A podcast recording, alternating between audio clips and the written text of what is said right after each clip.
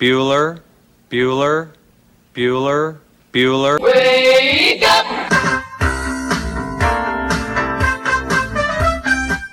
Good morning! Terry Wilson. He's going to throw. Conrad! Touchdown, Kentucky! Touchdown! Kentucky! Victory! Kentucky! Like, give your fans what they want, you dinguses. She probably smokes marijuana. Bad, bad girl. They, Rubbish! There's buggers over here. Back outside. This is the point where he always hits it. Oh! Aaron Harrison beyond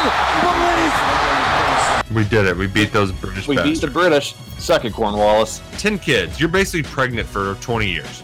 Pregnant or breastfeeding.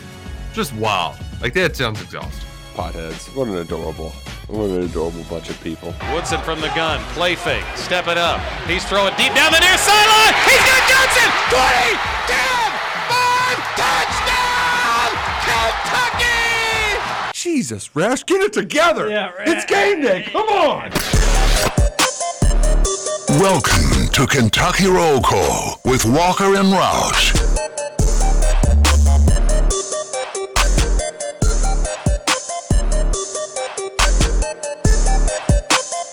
Hello, everybody. Happy Thursday to you, May 11th, 2023. This is Kentucky Roll Call Roll Call. Radio, 96.1 FM, 1450 AM. TJ Walker, Nick Roush, and Justin Kalen on your nice, feels good outside Thursday morning. Hope you're having a great start to your day. Nick Roush, how are you this morning? I'm doing well. As you said, the um, like a, a beautiful spring morning really puts you in a different kind of mood. You know, there's just a little bit of chill in the air, but you can see the the sunshine poking through the trees, and you know it's just it's going to be a great day. Yeah, it was. Uh, it was a nice day yesterday. Really nice day yesterday. Should hopefully be another nice one today. J.K. Justin Kalen, the best producer in all of radio. How are you? I'm pretty good. I uh, watched Survivor last night. D- didn't do a whole lot. I, didn't- I didn't end up getting out to golf yesterday or go to the driving range. I was feeling Oh no! I was feeling super lazy after the Bats game, but it did go super fast. The game did, so I could have gone out and golf if I wanted. But no, I just went home, relaxed yesterday, took it easy. I haven't had a day like that in, in quite some time, so that was nice. So it, it got me refreshed. I'm good to go for today. And you, TJ? Oh, boy. I, I can't imagine. You're just letting your golf game turn to rust, buddy. Oh, I am. Yeah, no, a thousand percent. You're not. You're not wrong. Uh, I had to uh, bypass golf yesterday. I got invited to a course I'd never played before. Wanted to play, but too busy. But being busy is a good thing, and it was a nice day. Yeah, no, no, no major, no major complaints. As I said yesterday, I feel like this week is flying by. Already Thursday, we'll be getting the Friday fever tomorrow. Before you know it, we've got trivia today. We've got a ton to talk about. Always love hopping on before the show, hearing the gang talk about Survivor on a Thursday morning. Another good episode last night. We won't we won't bore you with all the details. it was, it's been a good season. It wa- and that was like a good start to finish episode of um, kind of plot lines on all right, which way are they going to go now? And then you had the a great challenge too. Like that's just a a, a great mental stressor. It's great. It, it was it was a lot of fun. I watched Survivor after capping off a day of errands where it was like, let me try to check as much stuff off my list while still uh, getting work done and it it, it culminated with um, dinner at Sam's Club, which nothing like that healthy uh, family meal for six bucks in the form of pizza and hot dogs at Sam's Club. It gets the job done. It gets the job done. That's all that matters in this day and age, especially in this economy, Roush. Yeah, I mean, uh, there was one guy who uh, definitely a blue collar worker, still had on his like bright vest. Who, when they told him the price at checkout, he just was like, "Wait, no way!" Right? And he just like started like he was, uh, he, he he was just ridiculously like uh, over colorful in his response, just like. Are you kidding me? Like, right, right? No, no way! Like, no, you, you, come on. It was, it was pretty entertaining. That is one of the best feelings when you're buying something or paying something and you see the price and you're like, uh, oh, oh, I thought it was going to be a lot more than that. This, this is great. Yeah. Almost it feels like you're stealing a little bit. Yeah, well, and especially when I'm sure typically, you know, you get a slice of pizza, maybe he got a churro and an ice cream too, and like, you know, that's typically 10, 15 bucks or more. And I bet it was like five tops. Um, Yeah. so good. I the the same. Uh, I found out in college that the Walmart grocery store uh, that was near where I worked, their deli, you could get two pieces of chicken and two sides.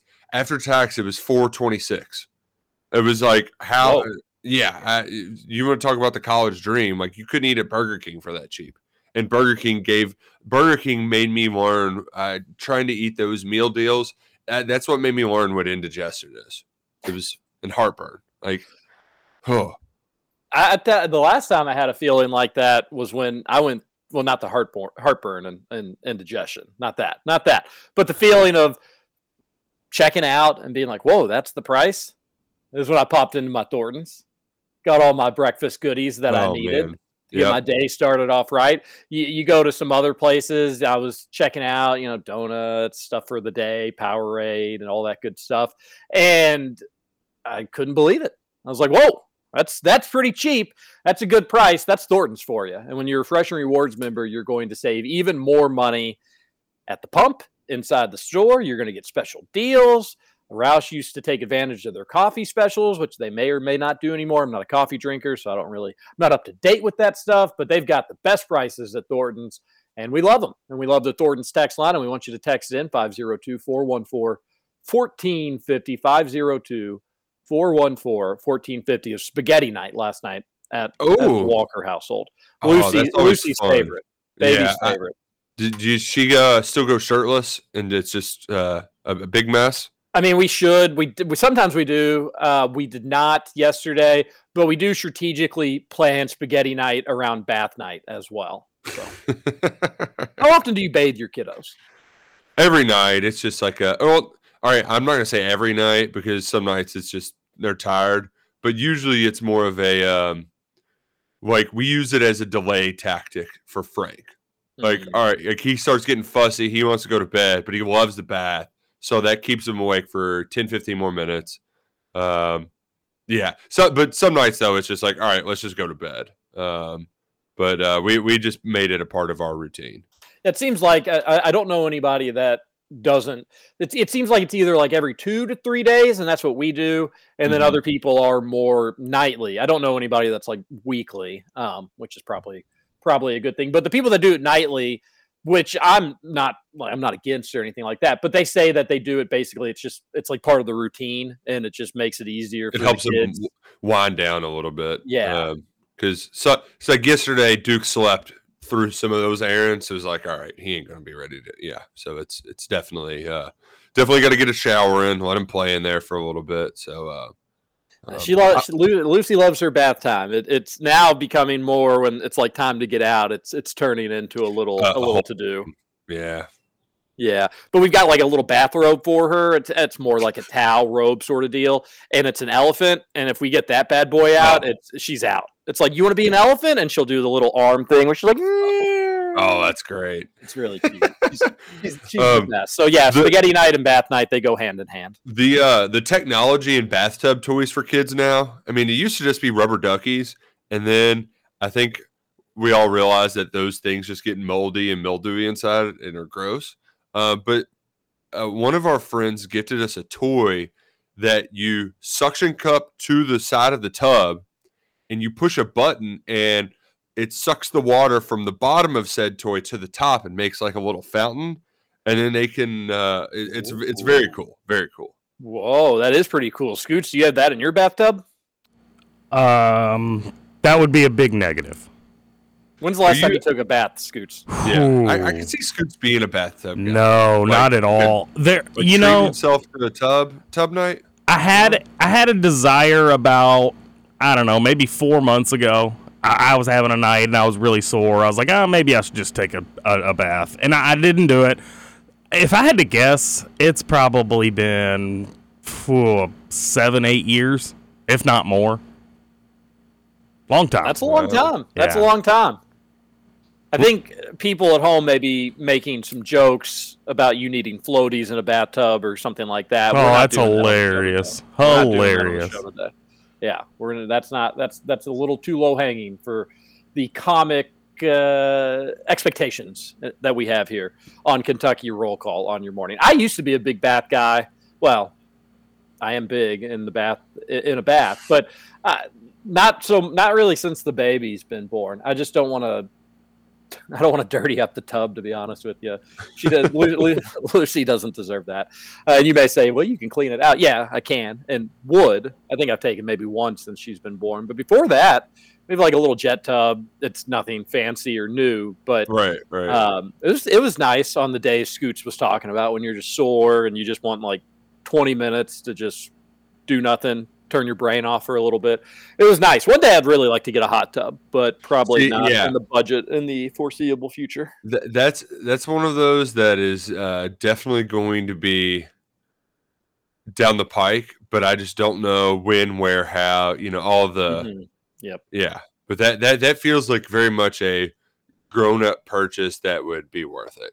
Um, also, I I had on the other hand, I don't know if if the, I would use that more, or I found out one of uh, it's a friend's uh, brother who lives in the neighborhood. Uh, and and Derby morning, he was out riding his bicycle with his kid. Went to the track, was getting you know we're all out drinking, getting ready, and uh, he has a sauna in his house, like a little three person sauna. So uh, I don't I, I don't know which would be more uh, more beneficial? Like which one I would use more, a sauna or a hot tub? Mm, I, we had a friend who had a sauna. Uh, it was a nice sauna too in their house growing up, and actually, there there were rumors that CSAA got mad because they felt that this family was helping kids make weight before weigh-ins for football. That's Houston. great. Like, isn't that the most CSAA grade school football story of all time? Uh, it's they, also like, who cares? CS like that the family has a sauna. Uh, yeah. oh gosh, those were back in the day. That was good back in the day. That family, they got their the whole football team sweating it out before. Wait, for me, it'd be a hot tub, and it wouldn't really be particularly close. Saunas are fine for me, but they don't like I, you know after five to ten minutes i'm pretty much ready to get out of it for the most part where like a hot tub on a cold winter's day i could be in that bad boy much longer than doctors would recommend i would imagine. Yeah. I, w- I would go hot tub between the two.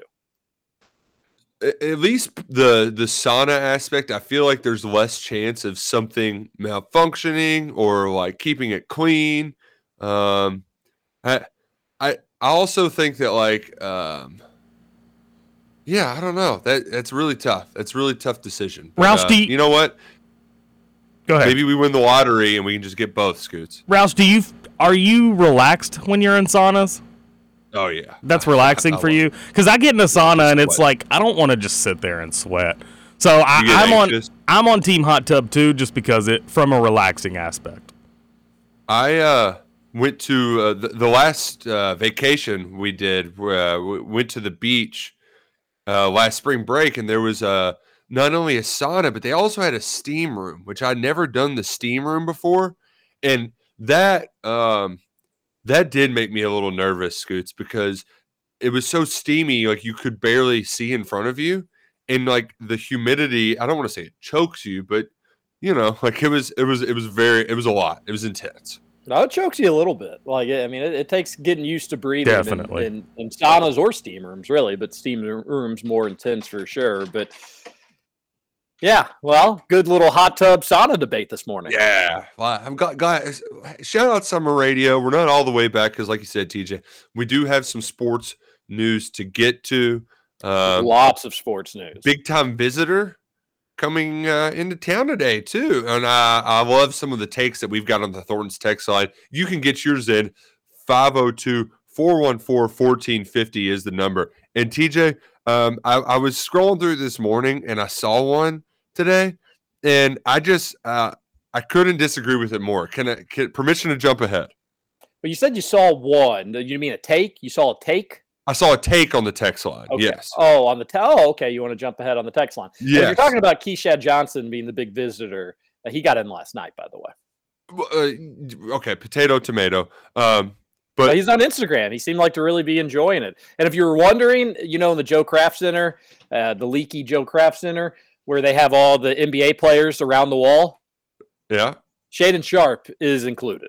Oh, interesting. He's off into the corner, which you may say like, well, that may make sense. He's one of the last ones there. That's kind of where you, but like it's it's it is off uh, it is off to the side a little bit. But he is he is included, which I, I guess if you're Kentucky, you probably need to do. If you did it for Enes Freedom Kanter, then you probably need to do it for Shaedon Sharpe. Although a little apples and oranges there a bit, Right, but right. I, I, I, and I think maybe we knew that last year. Now that I'm saying this out loud, that they had put him up there. But yeah, he was there. But yeah, you had uh, old KJ from San Diego State in town last night, and I bet he gets to the fun parts today.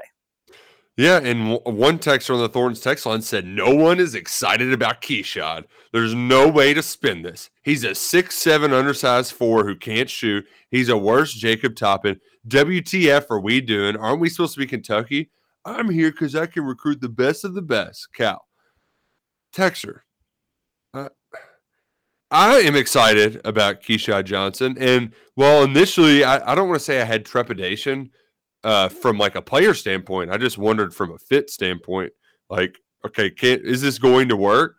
I'm very excited about him because here's the thing: like, not everybody needs to be a scorer. He's a great defender, and I think the best part of it all, TJ, is that this guy who was a good, of uh, like one of the best players on a team that went to a national title, can be content coming to Kentucky and not having to be the guy. Like he could be the ultimate role player, and that is so hard to find in the transfer portal. I was having a conversation yesterday with somebody who uh, is, uh, uh, yeah, like I, pretty, uh, pretty big Folks, time it, folks, it was, it- folks, it was somebody. Just take yeah, it. For it was it was a real somebody. And the biggest thing, like we were just talking about the transfer portal in general, it's less about the the get like you you can get some good players in it, but the part where it actually hurts and is hard to figure out is just getting quality depth, whether it's football or basketball. Like finding quality depth, quality role players is tough because they either leave too quick before they can develop into a starter um, and go somewhere else, or or like just finding that extra piece, like Kentucky finding Ben Christman uh, from Ohio State to add depth offensive line. Like it's it's hard to get good players who are willing to sit. And Keyshawn Johnson, if he comes to Kentucky, I think he's well aware that he's not going to be a starter, but a six man type. And I, I just think that that is so hard to find. And he checks all all the boxes you want in a quality bench role player. Yeah, the people that are complaining about it, no offense, they're just they're kind of clueless. Like you need you need bodies on this Kentucky team. And if you want to and a lot of people will take an inch if given, but if you want to criticize Calipari for the roster being in the position that it's in, I'm very excited about the talent, very excited for the upcoming season. I, I I think that it could be a lot of fun. I think the style of play at least should absolutely be a lot of fun. But you need depth. You you need more players. And if somebody wanted to be critical of Calipari not having enough depth or not having enough bodies, I think there could be a conversation there. But this would be a massive piece to bring into the equation for all the reasons that you said and even and even more so like not only is his attitude most likely of what he'd be expecting coming in would be a huge deal especially on a team full of players that are just used to being the guy that's in its own right but as we've mentioned several times this week just his ability to be a lockdown defender to add some shot blocking as well, even at six seven. He can meet people at the rim. He will challenge people at the rim. And Cal doesn't always need his bigs, quote unquote bigs, to be able to spread the floor to the perimeter, but you have to be able to knock down those elbow jumpers, those mid-range jumpers, because they'll be open. And how many times how many times did Jacob Toppin, you think back to that road game against Gonzaga, which obviously didn't go well for UK, but Toppin was right there, wide open a ton of times knocked him down, knocked him down, knocked him down. And he was able to kind of extend his range as the season went on, which was nice. I wouldn't expect that from old KJ. you know, he'll hit a three occasionally here or there, but he'll knock down those mid range jumpers. And that's, I think, and uh, people that are worried about his offense, I think that's all you really need from him. All right. Rob Dillingham drives into the paint. Oscar, it, let's assume Oscar comes back. That's going to be another conversation we're going to have today as well. Let's assume Oscar's on the other side of the block. He's got two defenders on him. Dillingham was able to get around his guy, but not not have a clear angle to the rim. He kicks out to KJ there on the elbow. Boom, knock it down. It's going to be people are going to be open if these guards are as good as we think they are, and you got to have people that are going to be able to knock down mid-range jumpers, especially from your front court. He can do that. So from an offensive standpoint, I'm fine with it. I love him for all the reasons that you talked about. Just uh, you don't find players like this in the portal necessarily. Uh, and from an experience standpoint, four-year college basketball player has made a national championship run, played very well in that national championship game, and that experience would be much, much needed. I responded back to that texter, and I was like, I- am excited, me. when he says nobody, and he said that I have blue blue Kool Aid glasses on, is what he said. Oh man, um, I also had somebody who was. Uh, it was an old. It was one of those Facebook messages from months ago where somebody was very mad at you for uh, liking Cal and basketball more than football or something. They said some. They said some wild things so wildly inappropriate that there was also a follow up apology message. Um, so I, I don't know what it was, um, but I I, I yeah, just like also reading that guy's text message history. I'm pretty sure he's just a U of L fan. Yeah, yeah. But my big thing is like you, you mentioned just doing the basics. Um, like Lance Ware, the biggest problem with Lance Ware during his time in Kentucky, all Kentucky needed was for him to foul, get rebounds, catch passes, and finish dunks and layups. And the latter he struggled with, or he'd turn it over, or like sometimes you just need guys to do the very basics. Uh, he can do that and also be really good defensively.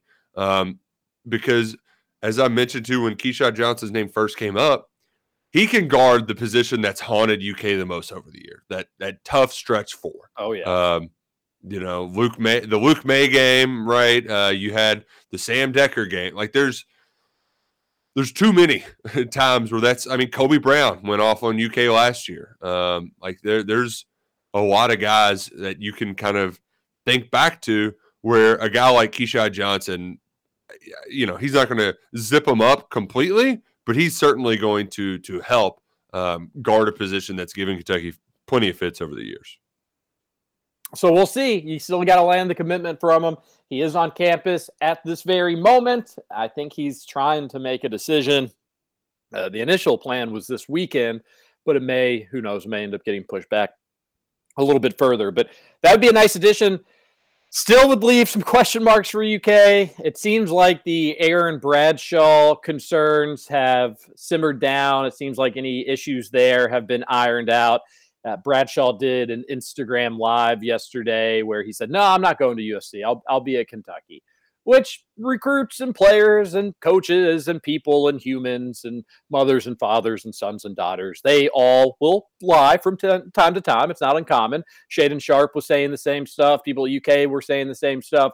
But I, I Bradshaw is going to be at UK. I was never overly concerned about it. And I get the people more in the know than me were all uh, sounding the alarms and saying, this is serious. UK better take this serious. As if I think UK needed to be reminded to take Aaron Bradshaw's talents serious. I'm, I'm sure they probably were aware that, hey, let's make sure that everything's ironed out and we're not going to get any surprises here. And shortly after that, all those rumors, Cal's out in LA. Just a couple days later, everything was taken care of, or everything seems to be taken care of. So, no issues there, but you still have some questions on on the front court. What's what's going to happen with Oscar Tshiebwe? Is Kobe Brown actually going to enter the portal? Eh, there's some interest, there's some mystery there. And what else is UK basketball going to do to try to round out this roster? And transfer portal closes today, so you're going to probably hear more names. Is Oscar Tshiebwe going to enter the transfer portal? We got a lot Wait, to get what, to. What, what? We've got a lot to get to on today's show. Eh, also, I wasted entirely Well, I'll, I'll get to this when we get back from the break. Wasted way too much time yesterday doing something. I'll tell you what that was when we return. This is Kentucky Roll Call on Big X Sports Radio, 96.1 FM, 1450 AM. TJ Walker, Nick Roush, and Justin Kalen.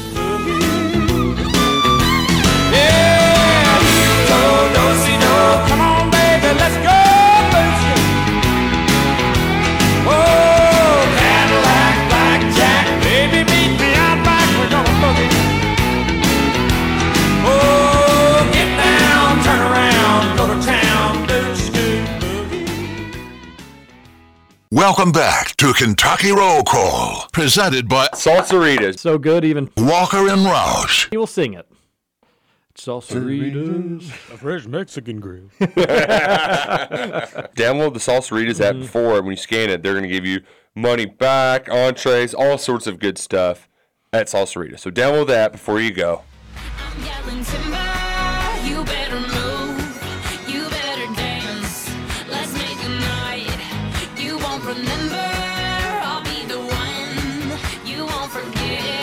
There you have it. There's our, our Salsaritas ad for today. Keep them in mind for any catering needs you may have. Graduation party season in full swing. Uh, I know schools are are letting out for the summer, Roush, if you can believe it already. It's happening. School's out for summer. Scoots, give me one of your favorite last day of school memories that you have. Uh, funny that Roush actually brings that up. So I don't remember what year it was. I want to say junior year, maybe maybe my sophomore year of high school.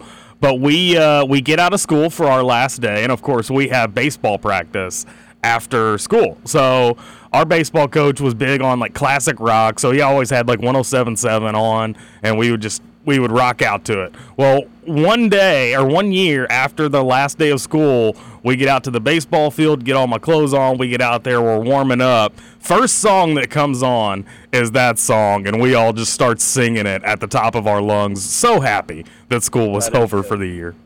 I'm glad you, you detailed that you did put your clothes on before practice. Yes, yes, we did not practice naked. Naked. Uh, what about you? Well, you got anything that stands out off the top of your head? Man, my last day of high school, you know, um, we, we uh, we got away with some stuff. Um, we we were liked by the teachers, so you know they give us an inch, and we we we took every bit of it. Um, and we were planning on just like getting all of our papers out from the year and kind of throwing them all over the place, kind of like Dazed and Confused. Um, and what like they, they caught on to us and were like, no, we're not, we're not doing this. We're not making it happen.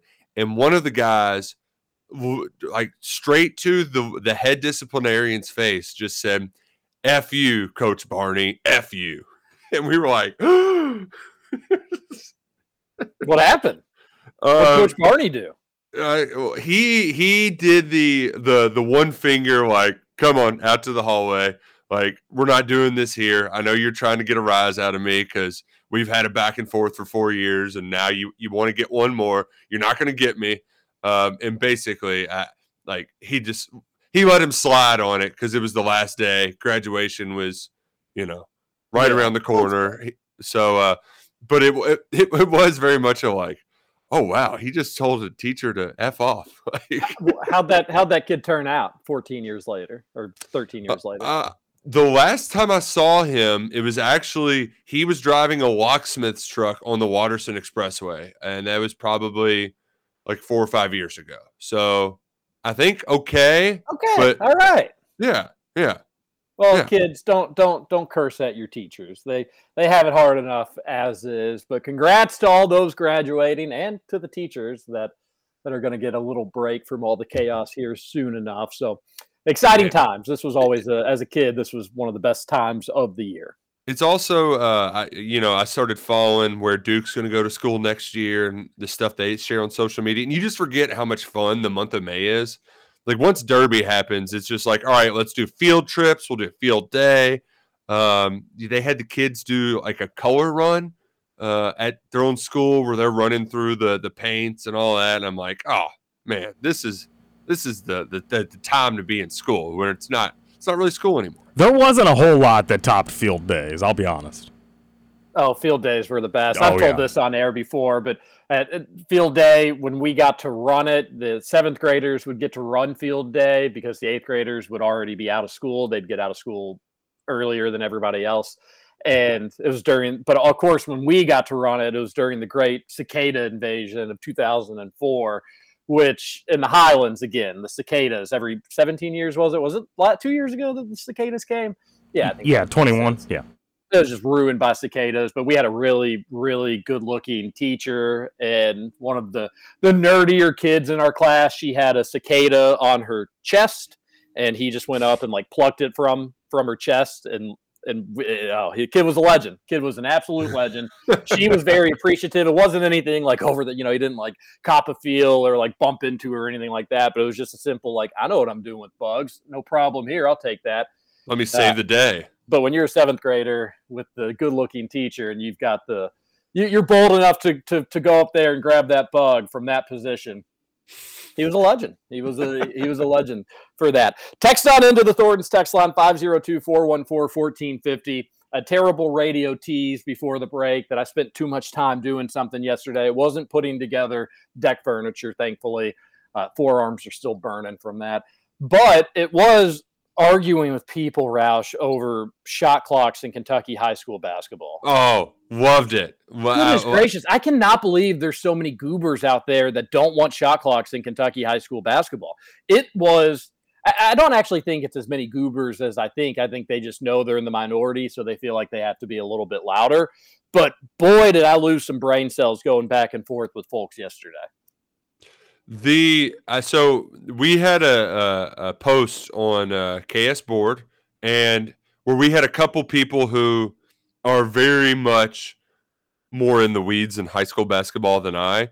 Uh, like Brandon Ramsey, he does he goes to all the Indiana games. Um, like he he works for a website that covers it for a living. Uh, Sam Gormley does play by play in Grayson County, and they're they they were essentially like I don't I don't know if it's that much of a problem right now. Um, like I, there's very rare times where I think the game isn't flowing well, and and I would agree with one caveat, and that's end of games because I think that's the biggest problem, the biggest travesty of them all, uh, is that you can get i- if a team is up three possessions with three minutes to go, you have to start fouling because they'll just hold the ball the rest of the game, and like the game just should be played more to the end. And without a shot clock, like there's no incentive if I've got a nine point lead to try to score with three minutes to go. Saw it in district tournaments this year. And the worst part is when it happens where you just go in overtime. I remember very specifically uh, the, the COVID year where Kentucky stunk. We covered all the high school regional tournaments. And there was, I mean, it was a regional semifinal and uh, it went into overtime. A team gets the tip off and then they hold it for four minutes and take one shot and win the game game over. It's like that's not that's not playing basketball. That it's it's that's not how it should be done. Another guy brought up an apollo uh, owensboro game in the regional tournament this year like where it went to three overtimes and two of them one team just held the ball the whole time. So i i i get it from like from a certain standpoint and maybe it doesn't need to be 35 seconds. Maybe it can be even longer but just end of games are brutal and it's so hard to come back because basically you're just relying on another team to choke at the free throw line and that's that's no fun that's not that's not the real basketball that you you watch on tv and at the college and at the nba level they're- all those points are totally accurate. The people that were against it, there there were about three different reasons why. Each one may be worse than the next, depending on who you ask. One was the oh shucks, that's just too hard. You're not going to be able to get all these county schools to be able to operate a shot clock. How offensive! Like, Yeah. wow, you you can't operate a shot clock. The technology's too advanced for these schools to be able to operate a shot clock. how many times How, do- how, how do they even figure out how to change the light bulbs in these gyms? If you ask me, I, I'm shocked that they can even unlock the doors to get the game started. So that's horrible. I mean, that's Yeah, horrible. yeah. And then some people are like, well, you're not going to have enough uh, man or woman power to be able to operate it. Enough schools have a tough time as is finding scoreboard operators. well the scoreboard operator can do the shot clock too like it's And- not It's it. You're, You you're totally right switch. about that. Yeah. I, I used to run score clocks all the time back in the day. It was a good way to make like 15, 10 bucks a game as a kid. It was awesome. And those clocks that I had, a lot of the clocks that I would operate had a shot clock feature on it, which you Yeah. would do. You would do Even in all you- elementary schools. all you had to do was push a button, it'd reset. You push a button, it'd reset. It was super. And we just, even with games, like I didn't do games that actually use shot clocks, but we would just do it in intramurals just for fun, just because it had the feature. Why wouldn't we do it? Uh, I don't think that it, we, pe- people actually like obliged by the shot clock then. But uh, second, secondly, if it really is an issue with like manpower, then sorry to the freshman at the end of the bench. Today you're operating the clock. Like that's just you know. I used to do the film. Yeah. Yeah, and like, of uh, course. Like in that's it- part of in, the high um, school experience. in volleyball in the sport of volleyball that is like players from other teams or freshmen or jv they're they, they have to call lines like that's in or out is all on other players so it, it shouldn't be a So big tha- that's a that's a horrible rationale and horrible reasoning. Second, uh, second bad take that you heard regarding shot clocks in Kentucky high school basketball. It won't actually help create more offense. yeah like they would play too fast and it would um, lead to worse shooting percentages whereas i think there's plenty of bad shots taken in high school basketball already Sure, there The- are, the- and guess what? Like if you, and also they always are like, it, thirty seconds isn't enough. It wouldn't be thirty seconds. I highly doubt it'd be thirty seconds. It'd probably be 35 35 was the survey that they sent out, which is you- and I think the time thirty-five for- is solid. it's time for one set and then um, a secondary um, motion sort of deal where you run your play, nothing's there, then you get into your four out one in, you do a little ball screen, you get a shot off. Like that's that's more than enough time. That's and, these- it's also about probably the average length I would say of most possessions um, already. And like uh, unless a team's playing zone, like you're probably seeing that. Like that's the natural timing of it anyway. Secondly, if you can't run a set in 35 seconds, that's on the coach. That's on the coach. And let's say a set just doesn't it, it you know, you had trouble getting the ball up the court for whatever reason, you get into your set a little bit too late in the shot clock and you end up putting up a bad shot. Hey, guess what? You only got to wait 35 seconds again to try again. You get a you get mm-hmm. another opportunity at it. Like do it again. See if you can figure it out the next time. You're going to have bad shots. You name one basketball game where a team didn't take a bad shot. It's such flawed rationale. It may actually be the best point that like it's people expecting there to be a shot clock and then all of a sudden the scores be in the 80s and 90s are misguided. I don't think anybody's really expecting that. What I don't look at it from like it will improve the offense type of game. For me, adding a shot clock will definitively and automatically delete, eliminate, and throw away stall ball. You will not be able to do it with a shot clock. I don't care if it improves the offense at all. Doesn't really matter to me. What it will factually take out is teams holding the ball at midcourt, waiting, wasting time. I've seen teams do it with a minute left in the half. I've seen teams do it with a minute 30 left Oh, in a quarter. A, a minute just- and a, a minute and a half is commonplace. And that- that's a joke. That's two That is- possessions. and I don't care. I had people being like, that's not a real issue in Kentucky. You don't have teams do it. First off, shut up. Yes, they do. It, I've seen it with my own eyes. It happens. Secondly, I wouldn't care if it only happened once all season. Teams doing that, it's a disgrace to basketball to not play the game. It's an absolute joke. It's an absolute joke. So if it eliminated it just one time, the shot clock to me would be worth it because stall ball is not basketball. It's cowards basketball and it needs to not happen. So that was that was another terrible rationale. I also had these guys comparing college basketball scoring to high school scoring in the Sweet 16 to indicate that it actually isn't needed. I mean, just people like- living in fantasy lands. Also, the Sweet 16 is like the best teams in the state. Like they're they're pretty good, so it doesn't. And, and they're also not, for the most part, playing stall ball, but it does. I mean, even Yeah. in the Sweet 16, it does But happen. I You'll would have even liked it. I mean, uh, I used to give uh, my coach hell like after the fact, like because he would he would have us take the air out of the ball in the fourth quarter, and that's when we started playing tight, and we we we blow huge leads all the time because we just quit playing. Shot clock takes that out of the game. Like you have to just continue to keep playing, and that's my biggest argument for it. Like because uh, the the whole sitting around like it's just it's not basketball. It's I I yell at other teams during intramurals. It's like dude, or we came out here to play basketball. I don't care about winning or losing. Why are you holding the ball in old man basketball? Like, let's play. That that frustrates me to no end, and uh, I just I I I'd, I'd love to see it in. the The one good thing, uh, TJ, is it was at least forty two percent for the boys. So, um, I that that's that's getting close.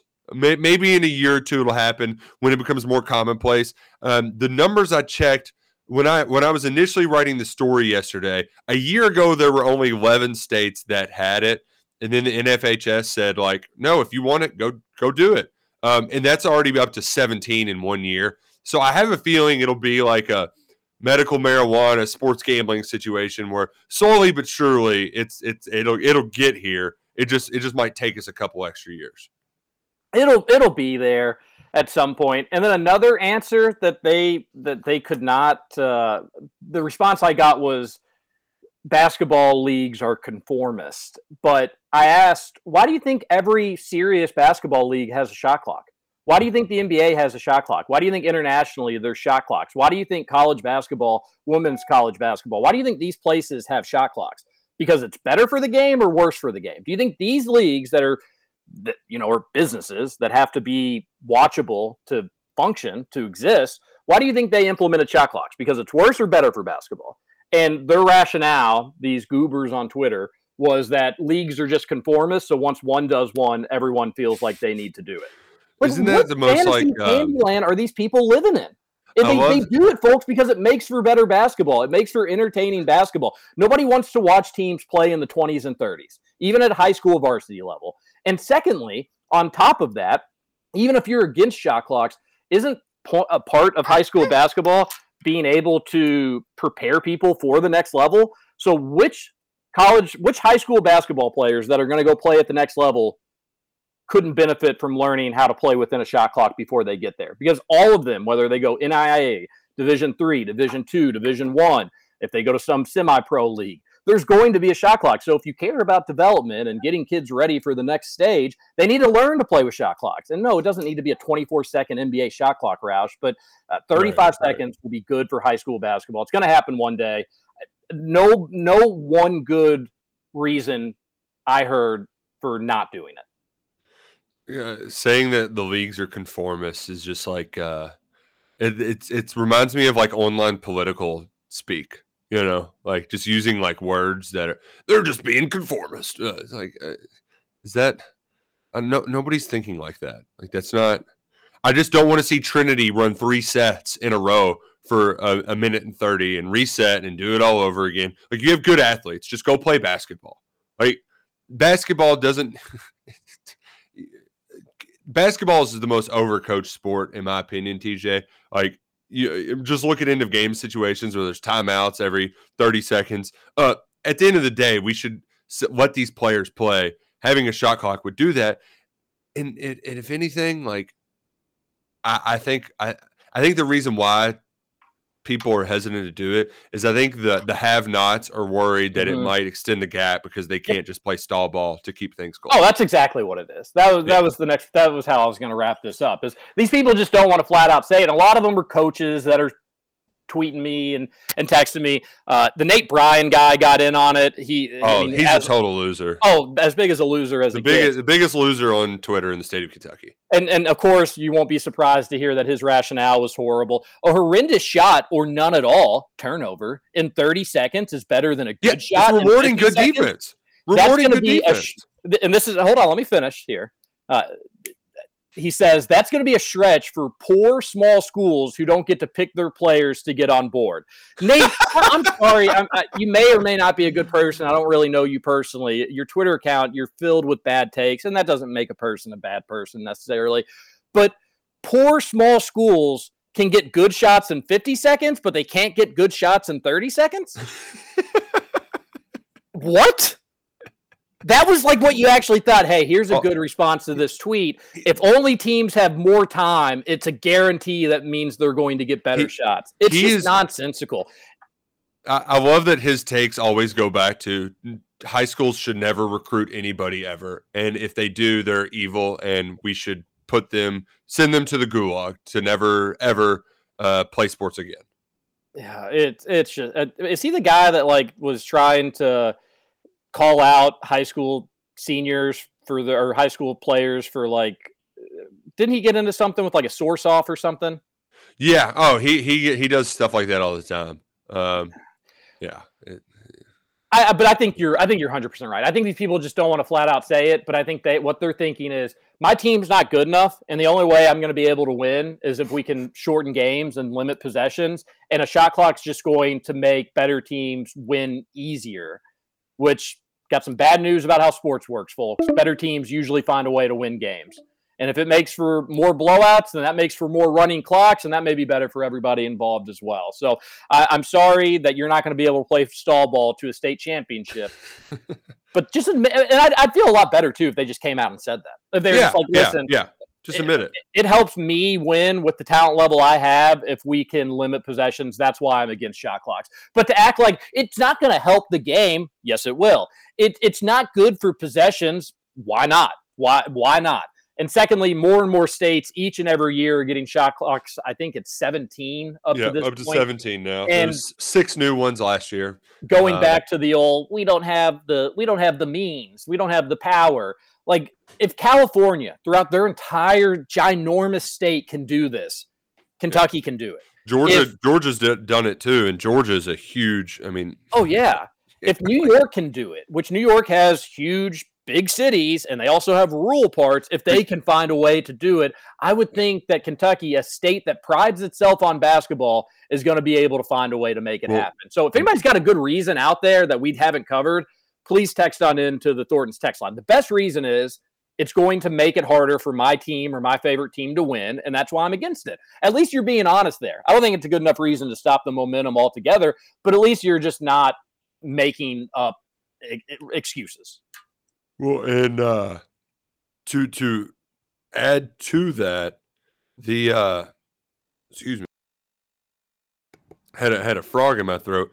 I the the reason why they did that in those states too is because they have these high end top basketball players who like they wanted to play with the shot clock. Like you think Bronny James wants to play stall ball games? You think Ian Jackson in New York City wants to play in stall ball games? Like they're doing it to benefit the athletes that are going to play at the next level. Well, guess what? Kentucky's now offered kids in the state of Kentucky in three straight classes. Jasper Johnson got an offer earlier this week. I thought he already had one, TJ, but nevertheless, um, like it, it will it will benefit the Kentucky athletes. It will not hurt them. And uh, there's our TED talk on it. We just you said you spent too much time arguing with people yesterday, but you know what? I it's a great topic because it it it's high school basketball, but not getting into the semantics of high school basketball. You know?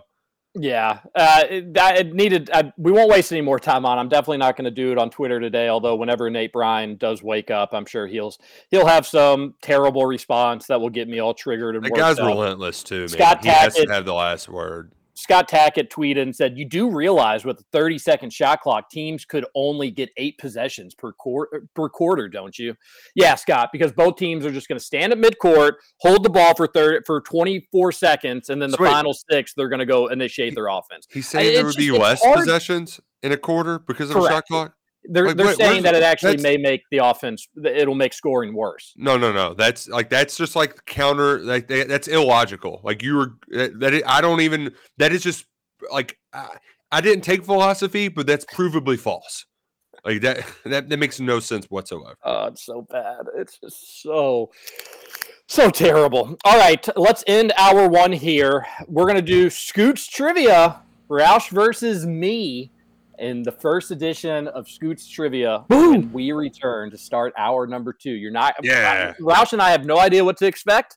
We're excited about it. Oh man, I just can't wait to hear big broadcaster voice from old You're Scooter Dingus. You're going to hear professional scoots next time you hear us talk on the radio. This is KRC on the Big X. We'll be right back.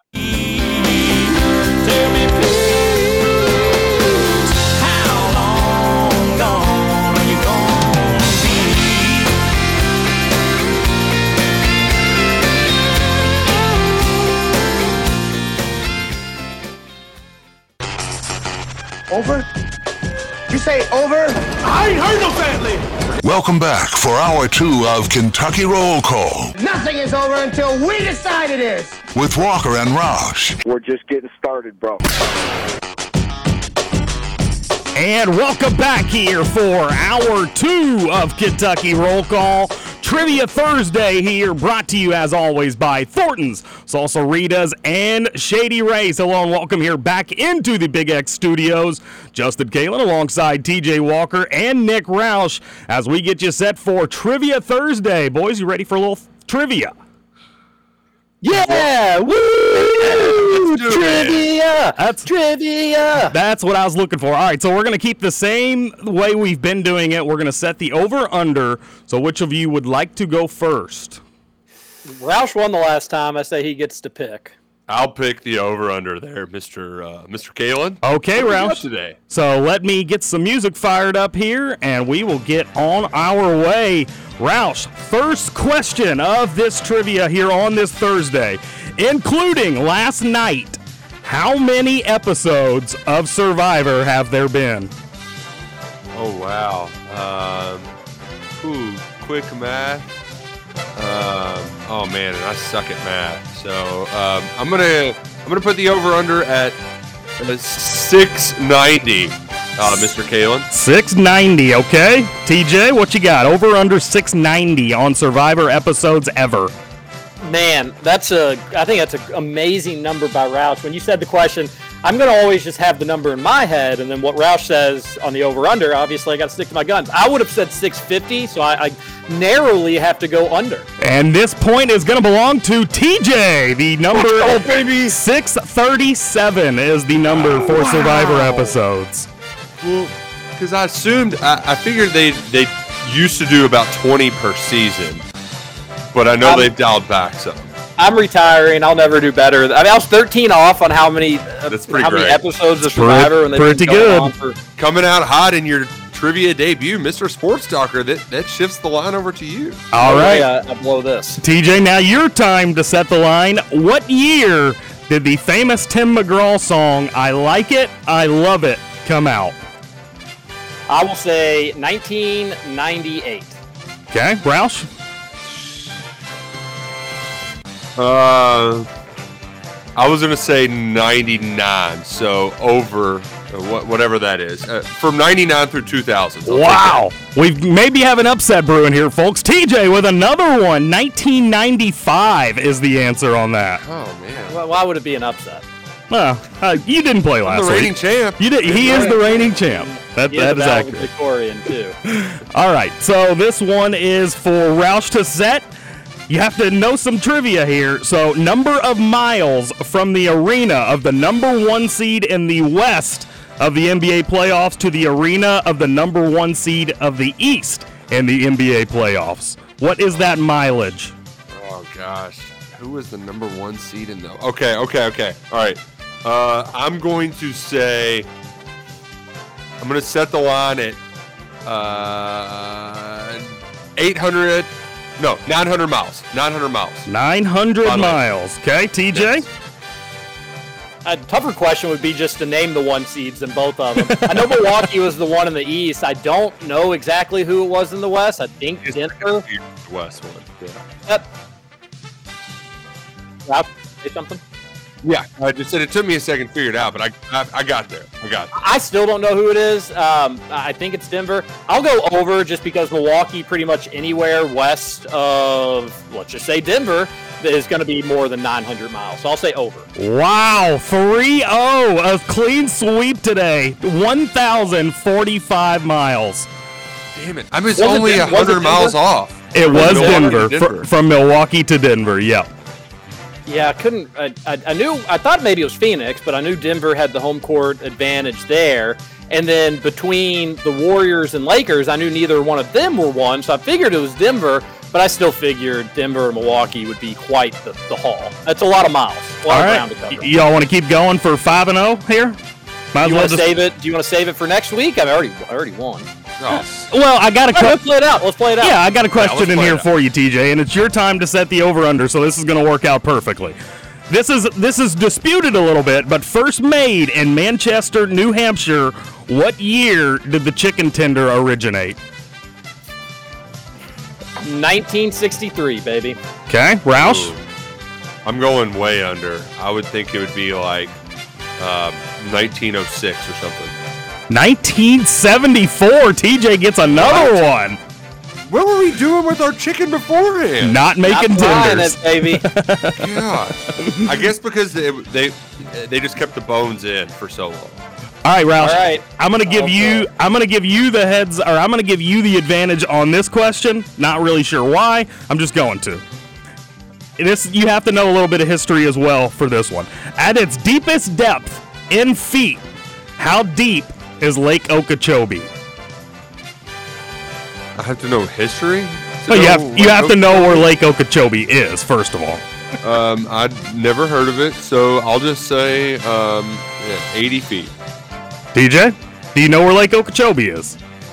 I do not. Uh, I will say 360 feet, Bob. Lake Okeechobee is the biggest lake in the state of Florida, and its max depth is 12 feet. Point to Roush, but he still loses.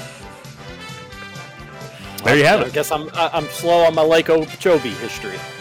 Man, I'm Yeah, I should have disappointed. that it was basically a swamp lake. Um, but nevertheless, um, I got got. I got got. T- TJ, congrats on your first trivia win. All that practice in the dozen is is paid off. Thank you, thank you. Yeah, those those were solid. I didn't like the Lake Okeechobee question, but besides that, I thought the, the spirit of the game was was really fun. I, I really, job. I really thought you all would know where Lake Okeechobee was, so that's on me. But I was looking it up earlier this week. Isn't that crazy? 12 feet at its max depth. yeah, that is pretty. Cool. I mean, that is. I mean, that is nuts. and it's the biggest lake in Florida. It is. Yeah, not even close. Man, that is that uh, that is pretty crazy. If, if you look at it. if you look at a map of Florida, they've got like one big water in the middle of the state. That is Lake Okeechobee. But yeah, it's only 12 feet. 12 feet Oh, deep. Wow. Huh. That, that- and we maybe I should have known that if you were going to pick like a lake in some random state, it'd probably be the one that you lived in. Other, other you know, so good. All right, okay, all right, that's fun, and that is a fun little piece of history. Everybody, give it up for Scoots on his first week of trivia. done. I love the big boy. I will. voice. I will say that I think after doing the trivia for a while that I'm I'm anti setting lines though because nothing's worse than setting a good line and then like it doesn't matter if the True. person just picks That's the true. right side of it. You know. That's true. It is just kind of like 50-50 at that point. You could have do all the work, and I could just guess and get lucky. So Well, we'll uh, switch it up. It, it won't be the over under every week. I'll switch it up like TJ did. Yeah. Well, good job, Scoots. We appreciate you. You did great. That was a lot of fun. There's your Trivia Thursday brought to you by all our great sponsors on Big X Sports Radio Shady Rays, Salsaritas, Thornton's. And let me tell you about Shady Rays because right now you can get a nice discount with using promo code Big X at checkout. Don't forget to use Big X at checkout to get your polarized sunglasses. They look like designer brands, but you're not paying a designer price. And secondly, you get insurance on them. If you lose them, break them, they get stolen, or you just want another pair, small processing fee. Bada boom, bada bing. They send them right back to your door, brand spanking new, new pair. They do a lot of great stuff at Shady Rays. Each and every time you buy, you're helping feed hungry folks in America, and you're also helping Kentucky Roll Call and Big X Sports Radio and use that promo code Big X at checkout. Perfect for gifts. If you got it's it's kind of getting up on wedding season. Perfect for like groomsmen. What are you going to get? You know, you don't want to break the bank on getting groomsmen gifts. Just get Mhm. everybody a really stylish pair of Shady Rays. So when you're taking your pictures, you can put them on, look like the Men in Black, have a lot of fun. Do you have a busy wed- wedding season this year? Um, kind of. Um, eh, not like incredibly busy, like as far as quantity, but the quality. Like I'm into weddings and this fall, so there's a lot of stuff. Like I had, Oh. I- and and the thing was too, one of them, like one, I'm the best man. That bachelor party is like the week before SEC media days. The other bachelor party was gonna be the week after, and I was just like, dude, I can't, I can't just leave my family for like a month. Like that would be, uh, I, I, I, I would be like sad uh, at your bachelor party. So that was tough. That was tough. But uh, Where was that bachelor party going? Charleston, the same place as the other bachelor party I'm going Oh, to. you have two in Charleston. Wow. So how does the other one feel about you going to one but not the other? Well, and and that was uh, like I think he, he said he wasn't uh, upset. He's like, if it was anybody else, I'd probably be mad. But like, I get it. You've got two kids, and you know that's a lot. And so, yeah, um, yeah. Like, I, I want to go, but also just having bachelor parties where you gotta do a mini vacation is just it. It's different when you're 20s and you're you, you're single or you it's just you and your wife or something. Now with kids and everything, it's just like ah, it's tough. It's tough. It can be challenging for sure. Well, that's exciting. Uh, I've got weddings, but they all seem to be in the fall, which is slightly disappointing. But they'll be Yeah. fun, and uh, I, I'm not in them, and I don't think I have any bachelor parties this summer either. So, be a little. They they may be behind me, Roush. I may be at that age. Nice, nice. Um, did you know that you you know what's on the docket for tomorrow? What's that?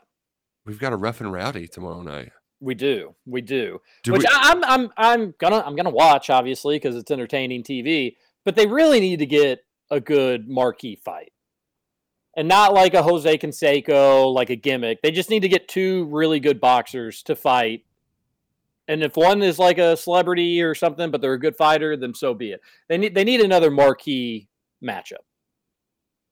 I I I just I don't, I don't care. I'm kind of in in, in the middle of it. Um, the the one thing I will say is that there is um like I probably will agree with you because there's not um there's not the same buzz amongst my friends. Like like hey guys, we, we want to get together and watch. I, I'm not getting I'm not getting a lot of feedback, which is unfortunate because I, I I enjoy the the casual night of hanging out and watching those because it's you know just not asking for a whole lot. Well, you can you can come over to my house, buddy. Scoots, you're invited to. We can have a little rough and rowdy night, and it will be uh, it, it'll be a good time. One thing I do want to add, just and we're going to put it behind us with the shot clock debate. When I did say that these people are in the minority, so they just feel like they have to be louder. Not factually true because it did get voted down. They did vote on it. it, it the, the the no's won. So in the coaching world, they're not in the minority. They're very clearly in the majority. I just think if you ask the casual high school basketball fan throughout the state, hey, do you enjoy watching stall ball or would you like to see a shot clock? It, it would be around 70% of people would, you know, maybe I'll do a Twitter poll on that, see what see what people think about that. But I, I do, I did at least want to clarify that because that is somewhat inaccurate to say they're in the minority. They voted on it, and for now, no shot clock. It will change at some point. We'll get a shot clock in Kentucky, but uh, you'll and it'll it'll maybe like some other things with Kentucky sports gambling and stuff like that. Where once you see the surrounding states start to do it, there'll be a little bit more pressure on our state to do it. Is that a conversation that happens at all in Indiana basketball, Scoots? Uh, oh yeah, yeah, absolutely, all the time. Which I was thinking about that earlier when we were discussing it. Isn't it crazy that the mecca for high school basketball is in this region, whether it's Indiana or Kentucky, and neither state has a shot clock? Pretty crazy. Yeah, I, I think it's kind of wild, but it is what it is. We're gonna move. We're gonna move past it. Roush, did you see the Ugonna Kingsley Onyenso video yesterday? I did, I did. I liked uh, I liked the left-handed stuff. It's very old school of me, but uh, you know, I, I know some are probably like, oh wow, he can shoot threes. Um, Don't but get used I, to that, folks. I'm more so of a like, okay, this guy can if he can make a left-handed and a right-handed hook shot. I, you know, learning a bunch of post moves is overrated. Just learning one great one that's unblockable. That's that's the move right there. And um, Un- unblockable. im un unterblockable. hmm There, that's actually the, the correct way to say it. I loved his little papa shot drill he was doing, where he was just like, I don't know, what, three feet away from the basket and just catch, shoot, catch, shoot, catch, shoot, catch, shoot, because he will have those all day. Yeah, and you need yeah. to be able to make them. Uh, I agree with you too. When you're his size, you don't need to you don't need to know how to finesse other fives with Just an a- assortment of moves. Which, hook shot over him. Like they Yeah. can't block it. exactly. Or when you get when he puts his arm up, the basketball will be like ten feet, eleven feet in the air. yeah, Oh, like you can, nobody's blocking that. So if you can get that down, now the left the left-handed ones weren't as. I mean, they went in, but they didn't look as smooth. But just Mhm. keep working on it, big guy, and uh, and you'll get there. I thought the one drill was cool where he was doing. Two Um, ball, the two ball drill. yeah, Yeah. that was that was. It's just cool to see somebody be able to carry basketballs like that too, like their I, baseballs. I think that's actually I'd never seen. You know, you, you see these workout videos from time to time. I'd never seen that, which I'm sure it's not totally uncommon for people that do that stuff. I like the idea between it though. Like learn how to move with a ball in your hand, even you know, even if it's your offhand. It, it'll just get you more comfortable with those positions, different sets that you have to get in. And even though he's only scoring with one of the, if you didn't see the video, you have no idea what we're talking about. But even if you're scoring with just one of the balls, uh, it's still getting you used to it. I liked it. All right, and uh, hopefully he takes that big jump and he can be that rim protector, that five that Cal is is more used to playing with. And if you have him at the five and you have Bradshaw at the four in certain lineups, that's a lot of length. That's going to be potentially hard to score against that group if you're if you're UK. Let's talk a little bit more basketball because where are these Oscar Tshiebwe transfer portal rumors coming from, Roush? Can we pin I- them down? I haven't even seen them, so you have to enlighten me. I, I I it's was speculation more than anything else because you have some of the people in the college basketball world teasing big time news, and I, I I think Kyle Tucker had a tweet saying, I think here's where I think it came from is that I think Slater, Andrew Slater, who's kind of a handler in the college basketball world, he's not really a media member, but he's more of a just behind the scenes mover and shaker sort of deal, and that's how he has so much inside information. He I think- also is the most. He he tweets in va- like he's like a seventeen year old when it comes to vague like little hints at stuff. Yeah, yeah, he does. He he I think tweeted out that like you're going to see more former McDonald's All-Americans enter the transfer portal. And I did see a lot of UK fans say, "Oh no, it's going to be Chris Livingston." And I think Kyle Tucker said, "No, it's not going to be Chris J- Livingston." And I think had- that's why people started to kind of go, "Well, if it's not Chris Livingston, is it Oscar Tshiebwe?" When I don't think there's any guarantee it was a UK player at all. Yeah, right, right. Like there's McDonald's All Americans all over the place. There are, Um, correct. But um, and and Jack even said too that there was some worry for a little bit of time that Livingston would put his name in the portal if he returned. Um, but that those concerns are largely gone. I I did find it interesting too the timing of Kyle dropping his piece because he's been very, I mean, on this show and now again on the Athletic talking to NBA scouts who are just like whoever's telling Chris Livingston to go pro need to have their head examined. That like and, and that sort of the ferocity of those words. It's still like there's nothing inside of me that believes that he's not going to go to the NBA.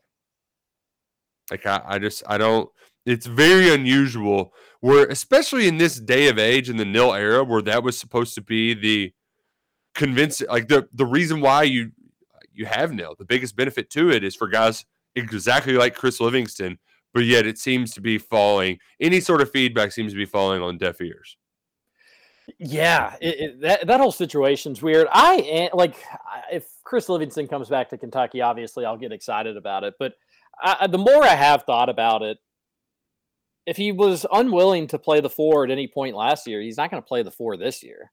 So if Chris Livingston comes back, he's going to mostly be cutting into Justin Edwards minutes, which I think there could be some games where Chris Livingston could be the best player on the floor and have the biggest impact in the game. But then I think there could be other games where it's like, are we, why, are, you know, we need Justin Edwards to, to continue to grow and get better. And because he could be a player in March that drops 30 in a game and, and it leads a team on a big March run potentially. So the more I think about it, the more I kind of move down Chris Livingston in my who I want to join this roster pecking order. Obviously, if he comes back, there would be plenty to get excited about. I won't be mad about it by any stretch of the imagination. But if we're kind of rating who we want to see come back to UK or who we want to see join the fold, I would rather have Keshad Johnson from San Diego State. I really would. I really More would rather have player. him than Chris Livingston. And I Man. think that's a hot take, but I know that I- when Chris Livingston's going to be trying to improve his draft stock, KJ is going to be trying to help the Cats win. So Yep, and and uh, gosh, I hate, I hate that we sound so takey in that, but like, there's also an element of how annoying was it to to know that, like, to hear Cal say maybe I should play Chris at the four. Meanwhile, just like you're you're dealing with Clutch, like we got to deal with Clutch with Bradshaw. Bradshaw is going to be playing the four this year. Like, do we, do we got to be beholden to whatever Chris's demands are as well? And is that going to lead to team be the chemistry issues? the the clutch cats. The clutch cats. Yeah, I, I just I, I I hate like that. It's we sound like we're just these crazy loons. Like they would want Keshad Johnson over Chris Livingston, but I think I'm kind of there. Yeah, and this is a change of opinion. I think I just literally yesterday said that, like, eh, I think NBA potential. There's a reason KJ's still in college.